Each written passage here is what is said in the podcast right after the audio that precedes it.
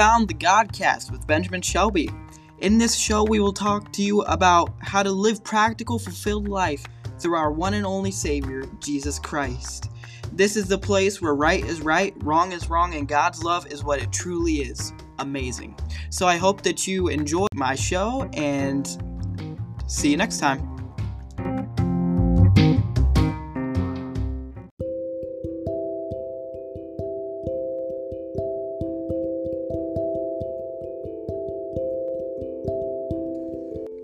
Today I am going to show you something in the book of Isaiah. Uh, we're going to go to Isaiah 12 today, and I titled this Salvation's Song, and there's a reason for that. That reason is to show you what how you should be thankful for your salvation um, throughout your life. So here we go. We're going to begin in Isaiah 12, verse 1. Uh, it starts off saying, and in that day. Well, what day is it talking about? It's talking about the day of deliverance. Chapter 11 talks about these, uh, those who are saved out of the Assyrian captivity, and this is their praise in chapter 12. So let's break it down verse by verse while we learn what God has to say about our salvation. Chapter 12, in verse 1, it says, And in that day thou shalt say, O Lord, I will praise thee. Though thou wast angry with me, thine anger is re- turned away, and thou comfortest me. While we were sinners, Romans 5 8 says, Christ died for us.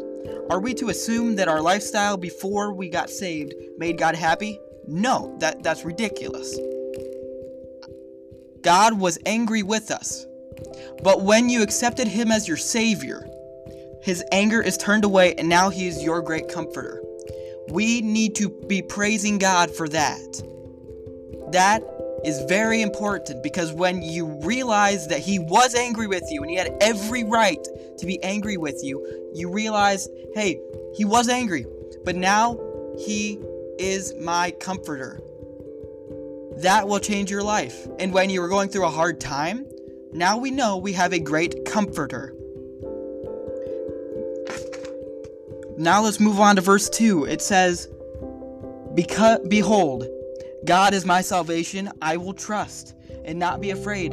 For the Lord Jehovah is my strength and my song, and he also is become my salvation. Although salvation seems to be strange to the people who do not have it, those who have experienced it understand the power in it and are confident that God is my salvation and I will trust and not be afraid. It seems crazy to most people to trust in a God that you can't see. But to everybody who has accepted Jesus Christ as your Savior, and hopefully you have done this, you see not the craziness of it, because it is crazy to think that Jesus would come down in man form to save us. Now we don't look at the craziness, we, but rather we look at the magnificence of it.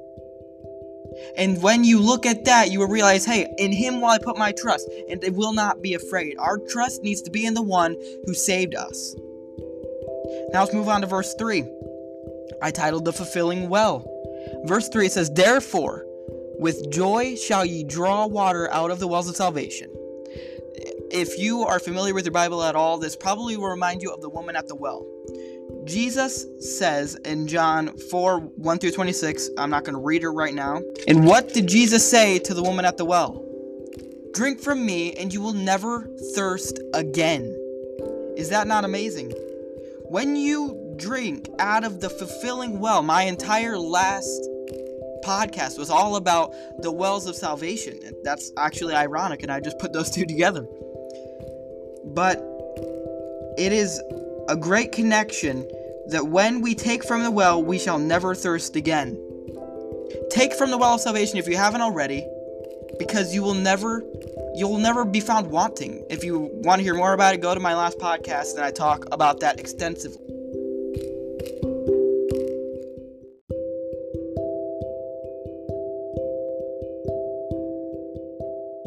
A quick pause here. I just realized how bad this mic is. Uh, I'm using it and I thought it was better. So sorry for this audio. Uh, it'll be better next time. But we're going to begin, or we're going to continue in verse 4. And in that day ye shall say, Praise the Lord, call upon his name, declare his doings among the people, make mention his name, that it is exalted.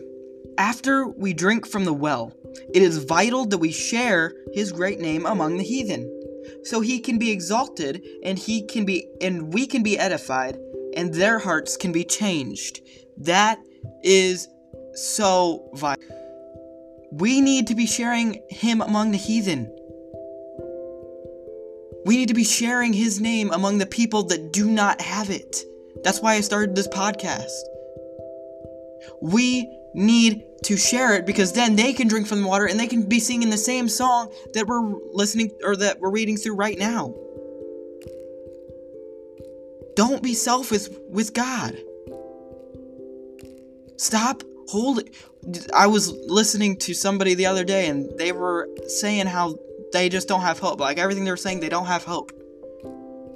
You know what? We are supposed to be the ones that have hope, guys. Friends, we're the one that's supposed to be sharing. So let's get off our high horses. Let's get off of the, oh, well, we're Christians, and then go home and do whatever else we want. We should be willing to serve Jesus and tell his name to everyone we meet, whether it's a clerk in the store or a druggie on the uh, street. We need to be sharing his name. Let's move on to verse 5. Sing unto the Lord, for he hath done excellent things. This is known in all the earth. It is known through all the earth. The Bible says that everybody was born with a measure of faith. It is known that God is real. Everybody's looking for a higher power. So we need to sing the praises because he is the one that's known. He's the one that puts faith in every single person, whether that faith be, is misguided. But truth is not subjective. Truth is very much the same. The truth was the same for Abraham from the beginning of the Bible to the end, and to us right now. It's all the same. His power is known through all earth. But really, what this verse is, I want to get out of, is sing unto the Lord, for he has done excellent things. We all know the excellent things God has done. We all know it. Let's sing to him. Singing is so important in your worship. People are like, "Oh no, well, you know, singing is just singing." No, you can praise God. You singing was meant to praise God. So stop listening to this garbage that is not edifying you and not giving glory to God when you can be listening to songs and singing songs with your mouth to God and praising Him. Now we're going to move on to the last verse here. The last verse, verse 6, I call this uh, God with man. Let's see. It's verse 6 it says, "Cry out and shout, O inhabitants of Zion, for great is the Holy One of Israel in the midst of thee." This is more so than any other time in history that God is with us. Because before, God could not actually dwell in people, but through his Son, Jesus Christ, who died on the cross for you, when you accept him as your Savior and believe that he's the only way to heaven, he lives inside of us. So cry out and shout. Be happy because God is with you that is the chapter I wanted to bring up today. Uh, I'll see you guys next week. This is the Godcast with Ben Shelby.